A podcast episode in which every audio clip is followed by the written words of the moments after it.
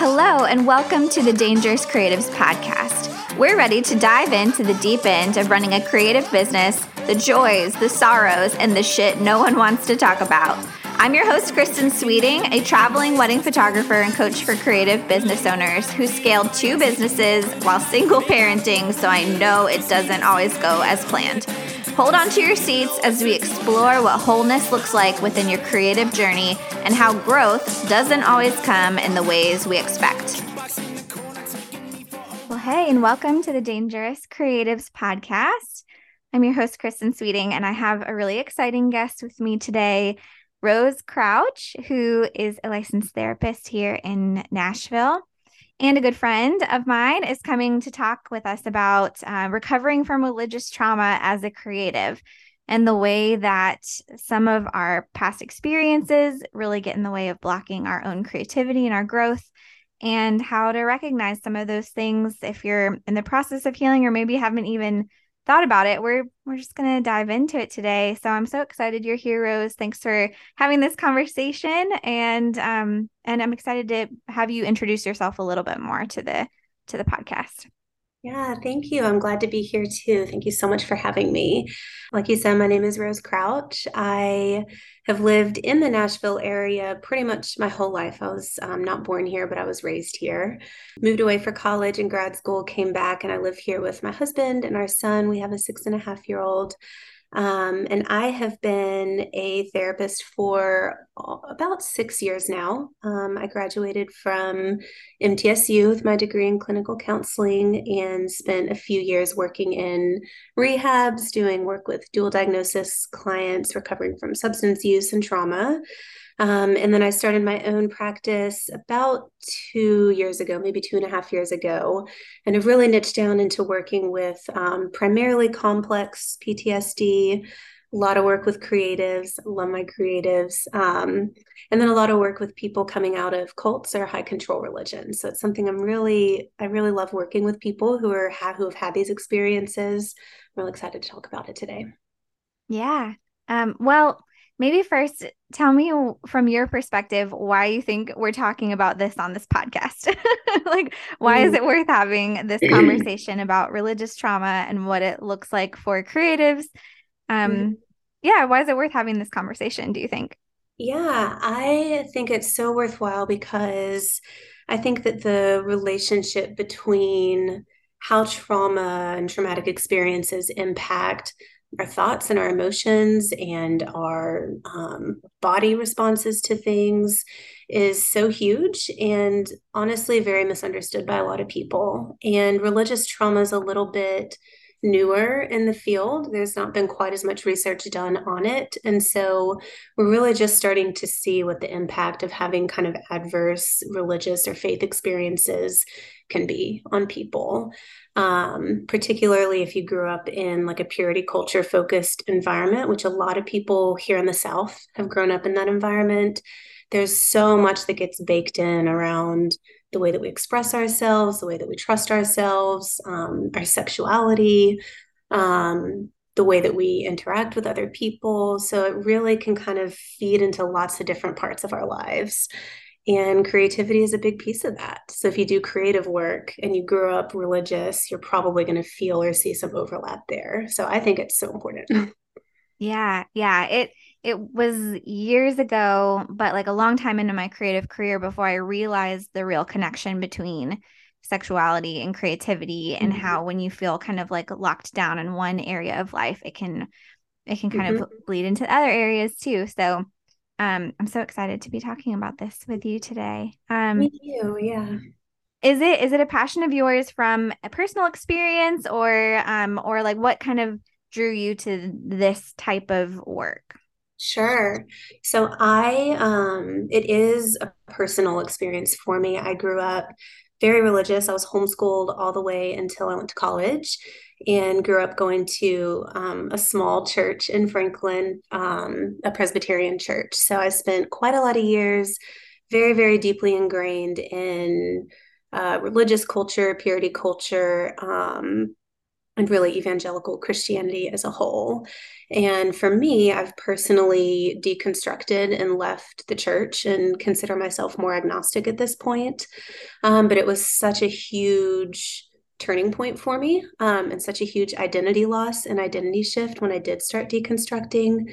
And there were no resources for it. I didn't know where to turn, I didn't know who to talk to. I didn't really even understand the full impact of how growing up with all of those beliefs and having them so ingrained in me was impacting me on such a daily basis. So it took me many, many years and a lot of therapy and a lot of working through my own issues to really make all those connections and to understand okay this is how i make sense. It makes sense that i have believed these things. It makes sense that i've had trouble trusting and expressing myself. It makes sense that i've had trouble with boundaries and, and creativity. So once i became a therapist um, and I started gravitating towards doing trauma work with people. I also started doing a lot of work with people in this part of the country, particularly LGBTQ folks who had had really difficult experiences within the church, um, within people who were religious, um, and their family relationships. And so, doing that work, it felt like I was able to really kind of give back to an older version of myself and say like okay here's somebody who understands you know the culture behind this who gets what you're going through and who is invested in helping you be more reconnected to yourself and a sense of spirituality and, and relationships that feel authentic. So um, that's a little bit of the journey that it took to get here for me, um, but I really love it. Well, for someone who maybe didn't grow up this way, what when you say like religious trauma or purity culture, what do those things mean to you? And what are some of those deeper beliefs that kind of you know, get into our brains and maybe affect us whether we are still religious or not later down the road? Sure. So I would, there's lots of different kind of definitions for trauma out there. Um, one that is a helpful working definition for me is trauma is something that we experience when something overwhelms our ability to cope with it and process it. Um, we all respond to it in different ways. Sometimes we get more shut down, sometimes we get more activated. Um, but it's something that happens that makes our brain body system feel very unsafe. And in particular, so you have, you have kind of the umbrella of trauma, and then underneath that, I would put complex trauma, which is more more talking about um, traumatic experiences that happen on a consistent basis over a period of time. Within complex trauma, we have relational trauma, which is when traumatic things happen to us from people that are supposed to be safe for us. So, if you think about things like childhood abuse, um, childhood sexual abuse, these are things that are often happening by somebody that we're supposed to be able to trust and feel safe with. So, kind of with those things in mind, I would put religious trauma underneath the relational trauma aspect it's um, experiences that we have and beliefs that we develop about who we are and how to relate with the world that can often be very detrimental and harmful to us. And they come from a place that's supposed to feel really safe, that we're told is the safest place in the world, usually from a very young age. So it creates this kind of disconnect, right? Um, so that's how I would describe religious trauma. Um, expanding on that a little bit, I think it's often a sense of um, feeling harmed or unsafe within a certain set of practices, um, worldviews that often go along with really conservative religious folks, um, and ways of interacting with the people around us that can feel really, really difficult or oppressive. Um, so that's where some of the trauma comes in, particularly from religion. Um, purity culture is something that often goes along with religion. It's more, I don't know, you may be able to speak to it a little bit more than I can, but purity culture I would define as a focus on keeping your body and your sexuality very pure and clean as a way of um, upholding and expressing a certain faith. Um, so people would make pledges to not have sex until they got married, to only sleep with one person for their whole life, um, lots of messages going towards women and girls in particular around modesty and dressing in a certain way so as not to create temptation for other people. Um, a large focus on heterosexuality as the only way that's appropriate to be sexual. Um, so purity culture and religion often go together, but they're a little bit separate. Yeah, totally. That's super helpful. Yeah. Well, so if if we're having this conversation, I know both of us asked for some questions on mm-hmm. the internet. Some people are still like, okay, how do I remain religious and also heal mm-hmm. from my religious trauma? Or how do I stay in my faith tradition and still be creative and free and all of these things? Do you have any thoughts on that? I know that maybe wasn't our either of our paths, but like mm-hmm. how do you kind of hold that tension and um and like do some of that healing while still within a certain community or can you? Sure. yeah so that's a really beautiful question. Um, and it reminds me of a quote from a book i read recently called the heroine's journey uh, by maureen murdock. And she says in there that we have to hold the tension until the new form emerges. I think that's really true when we're talking about spirituality and creativity as well. Um, uh, you know, a lot of people come to me for religious trauma work and think that they have to completely leave their faith or their religion in order to heal from the trauma. And I think in some cases that can be true, and in many cases it's not. It really depends on the person. Um, but usually, when I'm working with somebody who is wanting to maintain connection to a sense of spirituality while they're recovering from the trauma, we talk about a sense of holding tension between what was and what is coming and a sense of expansion. So, what I have found is that often religion sets in place very kind of like concrete ideas of what is right and what is moral um, and what we should value and what we should be focusing on. Kind of like there's one right path to God, um, which feels really good and lovely and safe for a lot of people until it doesn't. And so I think the challenge is how do I expand my um, how I receive and express a sense of connection to something outside of myself. So I'll often tell people you have a lot of freedom here. You can choose to feel connected to other faith traditions and learn about them. You can kind of think outside the box and then bring into your own faith tradition what feels helpful and supportive for you. Um, it's kind of like taking the rules out, so to speak. Um, and that mentality I've found has been very helpful for people. I don't know. I'm curious your thoughts on that. Yeah. Yeah. I think that that's, I think that that's so good too. And, um, I'm just thinking like, I, when we're coaching and I, I don't usually coach people about religious trauma, but I think where I see it crop up for people is more on, I'm trying to make these things happen in my business and the things getting in the way for me are, am I allowed to want to make more money? And a lot of times that ties back to like a core belief or something that is kind of really deep in there. Or um, am I allowed to put myself out there? Like, is that selfish? Does that say something bad about me? Um, am I allowed to be creative or express myself in certain ways? It's it's interesting coming from from that side of it of of seeing like certain blocks get in the way and then trying to figure out what might the root of that be. Um, mm-hmm and for me a lot of it was was those things of if i was if i had a you know path set out of this is how you do it and then everything will will fall in place if you do all the right things and then you get down the path and realize that's not true then you're kind of having to like rework all your all your beliefs and you know work backwards. so much shame right? It triggers these huge shame spirals. Um, i think some of the most common beliefs that I see really ingrained in people with religious trauma are a sense that um, they're not good. So we think there's nothing good about me, um, there's nothing good about my body. Um, I don't have any value or worth outside of my faith. And so rediscovering a sense of what makes me valuable and worthwhile as a human if I'm moving away from believing a certain thing. That's a pretty deep belief. Um, how can I trust myself? How can I trust other people? And if we don't trust ourselves, it's really hard to put creative expressions out there or to take leaps in our businesses, right? Because there's a sense of like, well, if something goes wrong, it's probably because it's me and I'm bad. And then the shame triggers again, right? So it yeah. all just kind of like connects in this big circle. Yeah. And I feel like it's so prolific in our society too that even if this wasn't your background, mm-hmm. a lot of those same themes of being afraid to trust ourselves, being afraid to put ourselves out there, not trusting other people, they still kind of they still grab hold of of a lot of people whether or not you were mm-hmm. directly like in that kind of faith tradition or not.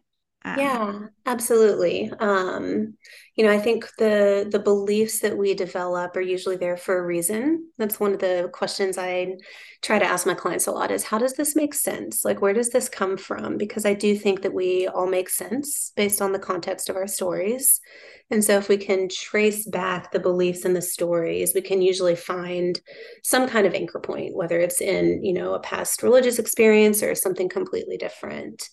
Um, so being able to have that understanding of how does this make sense? Where does it come from and can i choose something different moving forward because we i created this story as a way to make myself feel safe or connected to another person or within a system that i was living in and if i'm choosing to change my relationships or my identity i can write new stories for myself which feels very scary if we don't trust ourselves. And it takes a lot of kind of trial and error, right? Kind of like trying on different outfits and seeing what fits. And it takes a willingness to maybe put on some outfits that don't fit quite right or feel quite as good at first, if that analogy makes sense.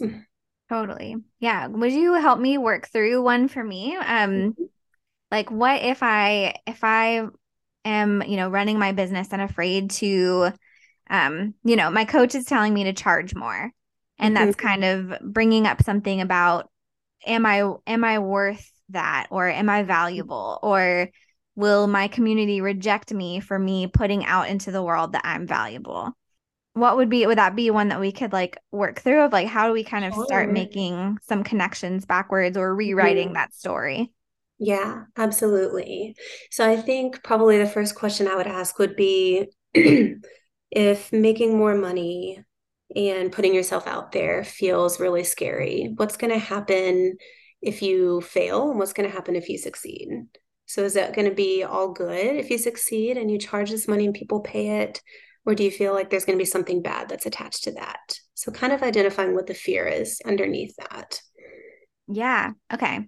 So if I succeed at it, then the fear is my community will reject me because okay. uh because I'm not I'm standing out from mm-hmm. what's supposed to be the right thing to do. Sure.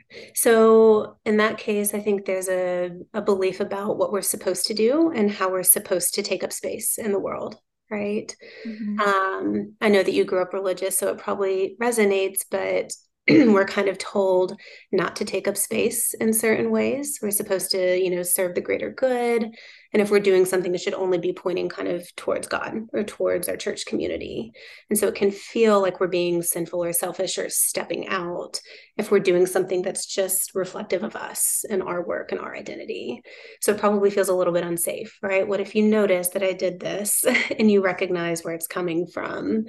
And I think when you said there's a fear of rejection, that that's very true. I think a lot of times as humans, we just want to be seen and heard and loved and cared about. And we are deeply wired for connection. So to do something that we feel might cause rejection or abandonment is incredibly scary for us, you know? Yeah, totally. And then do you say the second part is like, what if I fail at it? Does that? Mm-hmm. Yeah. So what happens if they succeed and what happens if you fail? I think if I fail, it probably it probably I, it would trigger something about like, oh well, you you tried to do something that was prideful or something, you know, mm-hmm. like this is mm-hmm. God humbling you or something like that. I don't know. It would be back yeah. of like this was you tried to step out. You know, it would be like confirming the same thing, but in the opposite direction. Sure. It's more of an internal focus, right? Mm-hmm. Saying, like, well, you it's that those should statements, right? You shouldn't have done this. There's something wrong with you. And now you're going to be judged for it. Mm-hmm. And I think that fear of judgment is pretty deeply ingrained when we grow up religious. We want to do the right thing. We want to make sure that we're thinking the right things and feeling the right things. And if we aren't, it's kind of a reflection that we're not doing our work the right way or that we don't have enough faith. Um, and so I think it's a fear of disappointing and also a fear of disconnection, right? But in this instance, it's more a fear of I'm going to be disconnected from my spiritual provider, you know, from my God and from my faith, and it's going to be my faults. And so it ties back into shame again. There's something wrong with me and I can't fix it. Yeah. Yeah. And and now being outside of my faith tradition, but finding spirituality in other ways, mm-hmm. I see the same cycle come back, but with different words, like with the universe or karma. Mm-hmm. And so then if I kind of step out of that, then then it's because of karma or it's because of mm-hmm. that wasn't what I was supposed to do. So I think it's so interesting that we we can kind of look at it objectively and say, what if we put a different story on that? So like what would be a way I could creatively change the story I was saying around this in particular, like my value, what I charge, etc. What would be sure. a way to rewrite that story in a way that might be mm-hmm. more helpful? Yeah. So I like to kind of start with the the kind of non-supported belief. So in this case it's I'm afraid that I'll be rejected or I'm going to be rejected because I don't have value right? So if we were to think of kind of an equal but opposite statement to say, even if it feels kind of far away and hard to hold on to, what might that statement be? And so I'm curious what that would be for you, right? Is it my value lies, you know, in my humanity and the way I love my people, and it's okay if I don't succeed at this? Or maybe it's I have my circle of people who love me, and so it's okay. I can handle some rejection from other people. I don't know, like what what feels good and comforting for you there, but that would be where I'd start.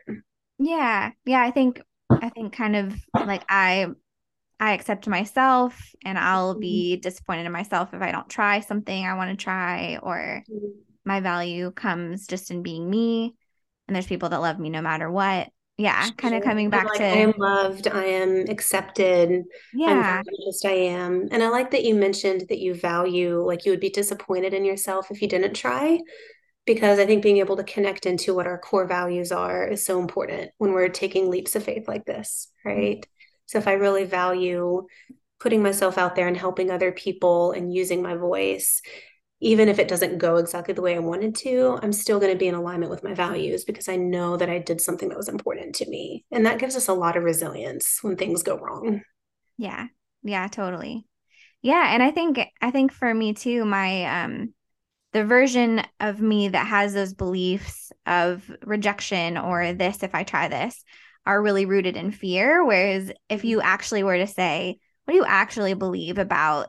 Creativity mm-hmm. or about growth i would say well if there if there's a god if there's a universe mm-hmm. it is infinitely creative and wants me to be creative and like fully express myself too so i think even the core of me knows that and it's just those like kind of old programming things sure. yeah, yeah. Like, it's like an old computer program it just kind of runs constantly in the background and when we're trying to give ourselves new beliefs or try new things, we're installing updates to the system. But sometimes there's going to be glitches and it's going to come up again. And that's totally normal and okay. Yeah, totally.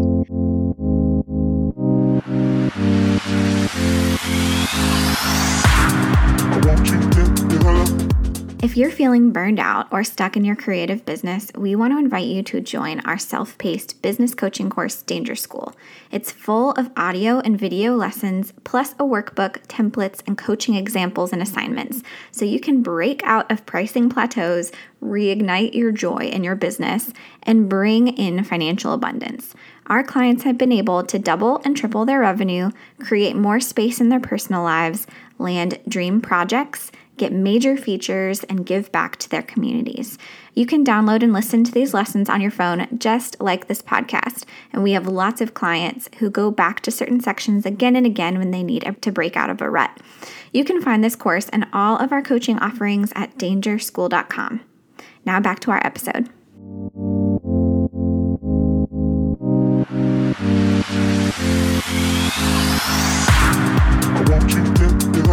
What are some common walls that people start hitting when they have some of this deep ingrained belief? Do you see ones with people in their work or their relationships? Um, mm-hmm. I mean, I I know I've mentioned a few too that I see come up for people and for myself, mm-hmm. but what are some that you are like some common ones that people kind of run into as they start this? Sure. I think um some a couple that I've worked with people around recently are kind of like twofold. One of them is what if I want to shift my creative expression and try something different or pull back from something that's been really successful for me in the past?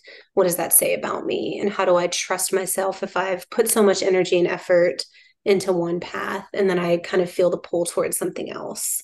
Um, there's a sense of stillness there and like the need for reflection that can be really, really challenging if we're not used to that. Um, there's a sense of discomfort and like not being just in action all the time.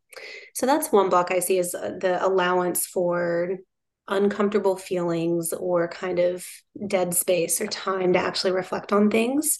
Um, and then another one is just like putting out new work for people, right? So I've written this song and I've recorded it and I am ready to release it, but I'm going to sit on it for weeks and weeks and weeks because it's not perfect, right? So I think the the perfectionism is a really big one that I see come up and you probably see that in your coaching work too. People don't want to launch something until it's like exactly right, or they have the exact right words to say about it. Um, and I think it's the sense that like, well, if I don't do something perfectly, it's it's all or nothing. If it's not perfect, then it's not worth anything, right? So again, it's a discomfort with how can I do something imperfectly and still be in alignment with my values and doing something that's meaningful. I love it.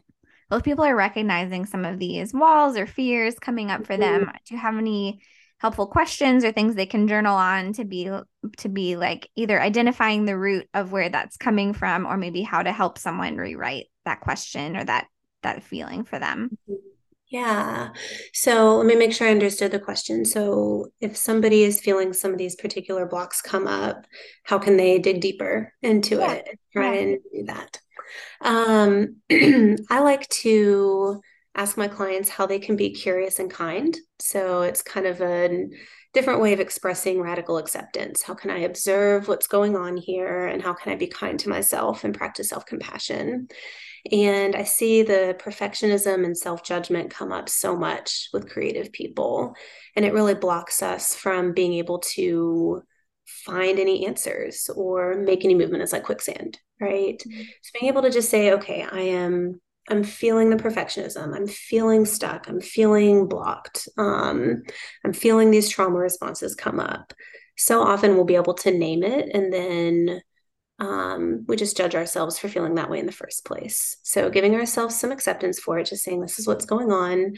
How can I get curious? What else could this be? What else could it be connected to?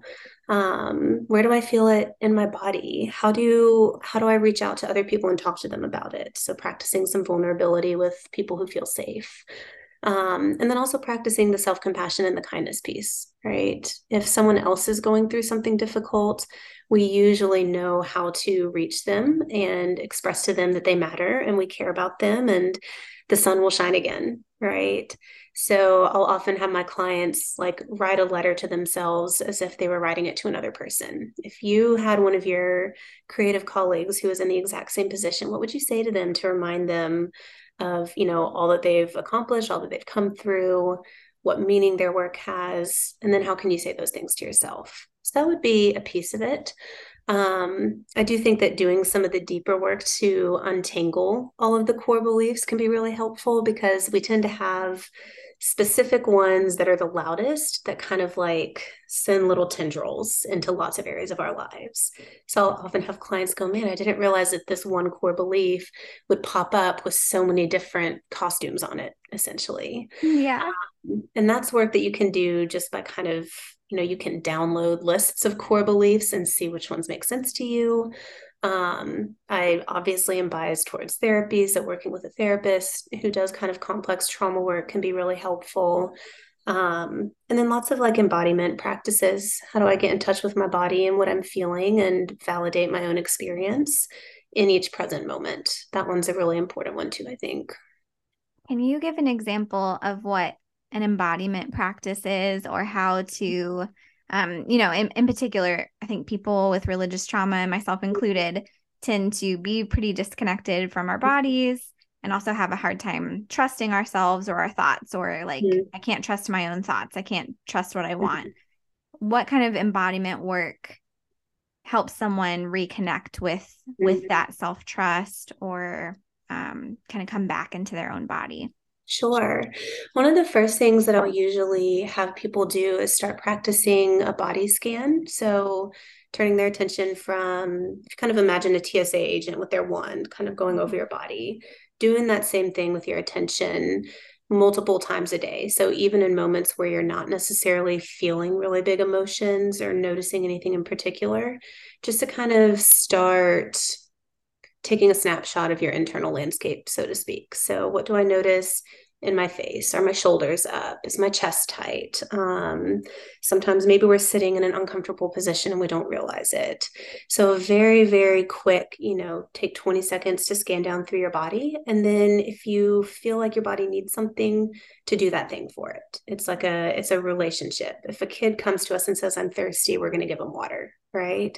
But how often do we sit here at our computers and say, well, I'm thirsty, but I'm not going to get up and give myself water right now?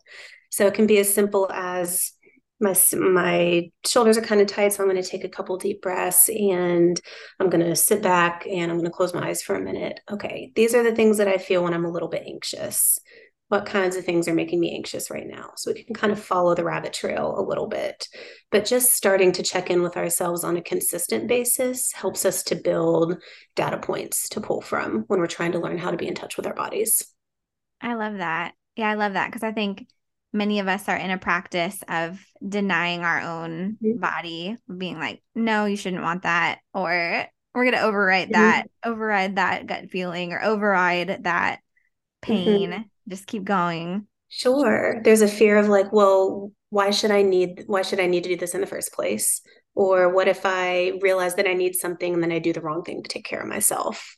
And so I always tell my clients it's a it's a trial and error thing sometimes. Like you may you may have to get it wrong a few times before you get it right. And that's so normal and so part of the process. And so reminding ourselves to be really gentle. It's okay if I thought I was thirsty and it turns out I wasn't actually thirsty. I was just craving sugar or I was just angry about something. Um, it's the process of doing that that we learn from. What would you say are some of the benefits of putting attention here? So, um, like none of this sounds like super fun, exciting, mm-hmm. you know, cozy work. So, but like, mm-hmm. what are some things that can be, um, that can grow out of focusing attention here or doing the hard work of, of some of this like emotional emotional work therapy those kind of things sure so a couple of the big things that i see are if we have more trust and ability to recognize our own feelings and validate them, we are more able to communicate those with the people around us. So I see this internal work helping people improve their relationships too. When we when we don't know what we want or need or feel, or give ourselves a lot of shame and judgment for it, it's much, much harder to ask for what we need from other people or to set boundaries or to put ourselves out there. So once we start building some of that kind of internal relationship and a foundation to stand on, it's so much easier to have that connection with other people and so much easier to deal with discomfort and conflict with other people. So I see it improving relationships and ability to set boundaries. And I do also see it in the way that we put ourselves out there in our work, even if it's not creative work um, being able to speak up in meetings or to trust that like I've done something right, even if someone's annoyed with me, or to trust that I haven't done something wrong if someone's annoyed with me, right? Um, it just gives us a little bit more of a sense of groundedness in our own self to pull from in difficult situations. So it doesn't make them easier. It's not comfy and cozy work. Conflict in relationships is always hard. There's always going to be some fear and imposter syndrome popping up in our work, but it gives us more resilience and like data points to pull from to support us through that. I love that. I love that. Why do you think it's so hard for us to trust ourselves? Hmm.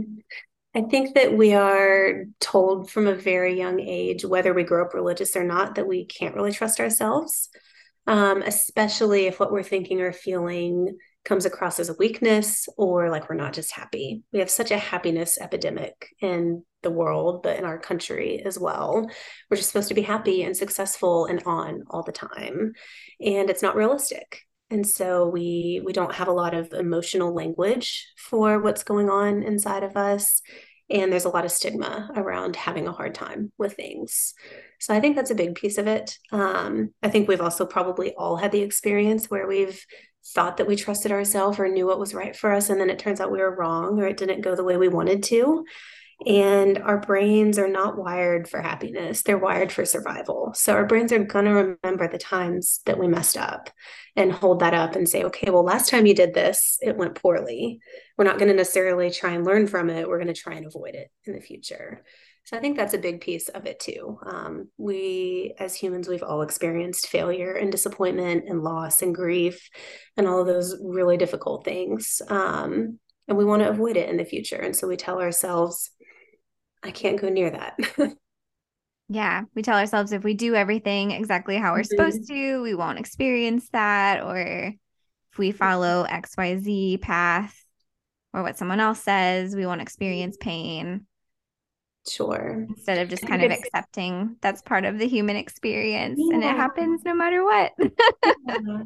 For me, I've kind of tried to reconceptualize trusting myself not as I can trust myself to be happy all the time, right? Like I think that's part of it is we think if we trust ourselves then things are just going to go well for us. But can I trust myself to sit with uncomfortable feelings? Yes, I can because I have a lot of data points for it. Doesn't make it any less uncomfortable, but there's more of a knowledge there. Um, can I trust myself to communicate accurately? Maybe not all of the time, but I can do it enough of the time that it's going to be okay right? So i don't know i don't know exactly where i'm going with that but i think shifting you know why we're trying to trust ourselves is also a piece of the puzzle. Yeah. What about when this comes to community? Like how does um, either re- religious experiences mm-hmm. or um, purity culture or kind of unwinding some of that mm-hmm. show up in our friendships or in our community? And is there anything we can do to kind of like rebuild trust where maybe it was broken Sure. Yeah. I think um I think one of the challenging things, especially in this part of the country, we're in the Bible Belt right now. So um, faith communities are really, really large and really strong here. And leaving a faith or even questioning faith can feel like we're putting ourselves into outsider status. Um, it can be hard to know where to find a community when community has always been a pre made thing for us and when community has been pre-made in a way that you had to kind of fit a certain mold to be accepted into. So it's both really exciting for a lot of people to feel like i can be myself and just like you know not put a mask on when i'm around people but it can also be really scary because we don't know what we're looking for or how to express ourselves in that way.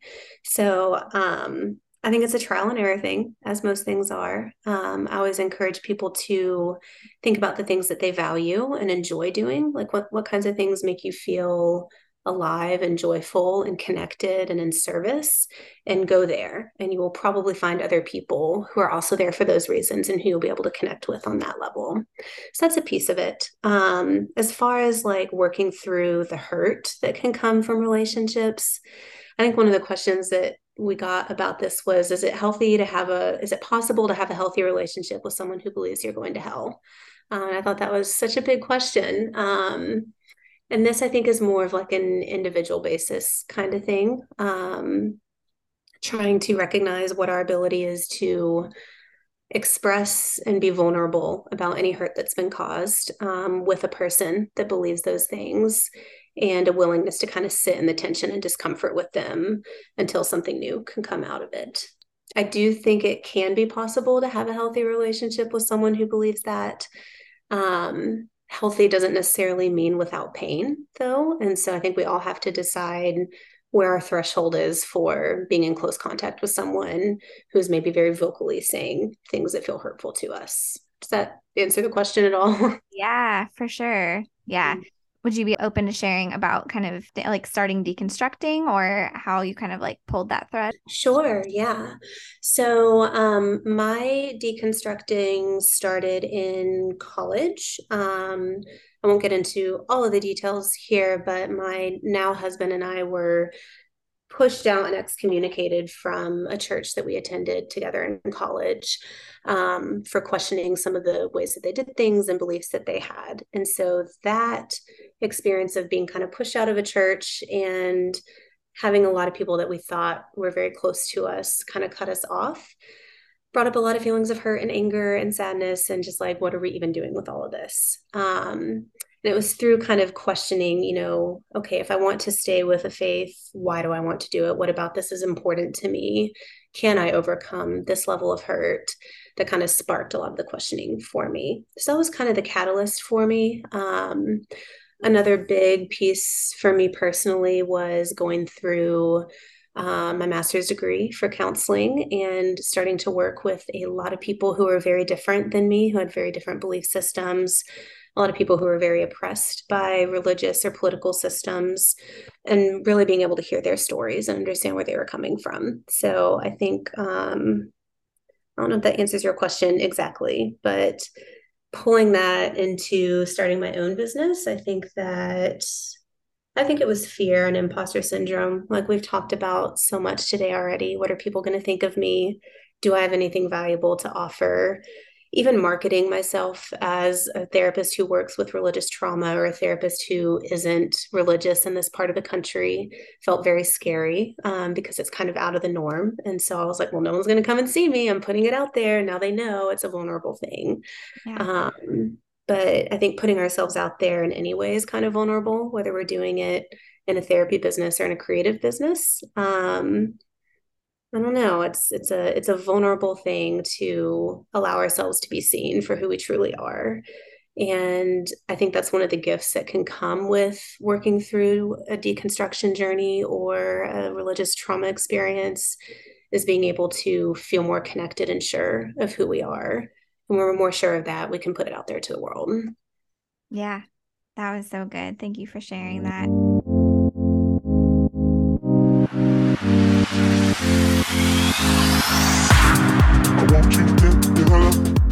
Was a kid, I had a um, yardstick that I that I wrote all like all these different fruits of the spirit on, and I kind of was like, at some point, I'll have all of them down, and I'll be perfect. mm-hmm and used to just kind of like stare at it and beat myself up for not being there yet, you know, and just imagining that at some point I would be. And so I think that that's, I can see how that plays into different parts of, you know, perfectionism and creative sure. work too. And like that sense of like, well, maybe someday I'll arrive at being enlightened or having all of the fruits of the spirit down or never mm-hmm. you know thinking a sinful thought again right yeah um, and it's kind of the opposite of free expression and creativity right? Because there is no it's like when we have our values right? If i value being kind i'm never going to arrive at a place where i just don't need to be kind anymore. That is an ongoing thing to practice each day. And it's kind of the same with practicing vulnerability or creativity too. You know, we have to do it in an ongoing way. We're never going to arrive at it. And that's how it should be. That is as it is. But it's kind of the opposite of what we're taught from a young age in our culture and our society. There's this idea that if you do XYZ, you will arrive and then you will be good. But we never arrive. It's a false, it's a false illusion, you know? Yeah, totally. I actually think this might be helpful to talk about too is um, when I started deconstructing my faith, which had been such a huge pillar of my my framework for life and what made me a good person or not a good person. It was this massive foundation, mm-hmm. this whole kind of everything was built on it. You know, my friend group, my work, my relationships, my marriage, everything was mm-hmm. on this foundation. I think the first thing that started changing for me was my own core value work of mm-hmm. what do I really value as a person. And one of the biggest things was how how people are treated and inclusivity. Mm-hmm. And it started really bumping up against my faith tradition. Mm-hmm. And I had to choose between my kind of authentic code, my mm-hmm. values, my core values as a person, and um, the thing that I had always known and that was a big a big moment for me but mm-hmm. also I, i've never experienced anything else like this i don't know if you felt this where it felt like the the ground had fallen out from mm-hmm. underneath me i was mm-hmm. floating and like yeah. i had no sense of like grounding or or mm-hmm. kind of what the truth was you know it was just kind of a weird an existential crisis that hasn't yeah. stopped since then, you know? I felt the same way, you know, because it is such a foundation. If you grow up with any kind of cultural or faith tradition, it does feel like that is the foundation you build everything else upon. So if you take one of those out, then it does make us feel like we're kind of floating in space. I love that you mentioned core values again, because I think that allowing ourselves to do some of that values work and then allowing those values to shift and change as we're doing our healing is really important. So I'll usually do it with my clients at the beginning of the time we work together and then kind of like every so often after that, every six months or every year after that, where are you at now? Do these things still hold true for you or has something else become more important? Um, because it's a thing that we can hold on to, right?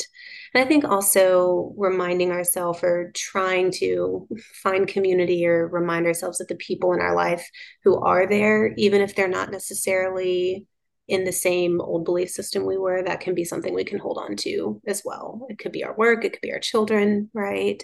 I think the values are the deepest piece of that though. What is important to me? And like you said, if it's if what's really authentically important to you is in contradiction to something you've always believed, you can change what you believe if you want to. It's just a scary process to do that. Yeah. Yeah. It was kind of like a true north. It was mm-hmm. something that was really comforting as I went through that process because when it does feel like the whole ground falls out from underneath you, coming back to like, well, what do I know mm-hmm. I really value? And using that as kind of a, mm-hmm. a light to shine on everything else was comforting and also started letting me build new frameworks around mm-hmm. who I was as a person, what I wanted to do from there. So, yes. um, so if someone is kind of in that place, or even if you're, even if you're not, even if it's not a deconstruction, um, some of that core values work has been so, you know, we do it with our clients every time we do business coaching, every time we do a, a program, because it can, it can really bring you back to a place of this is what I know is important to me, mm-hmm. and I can make these decisions off of that foundation mm-hmm. instead of kind of building it on someone else's foundation. Yes.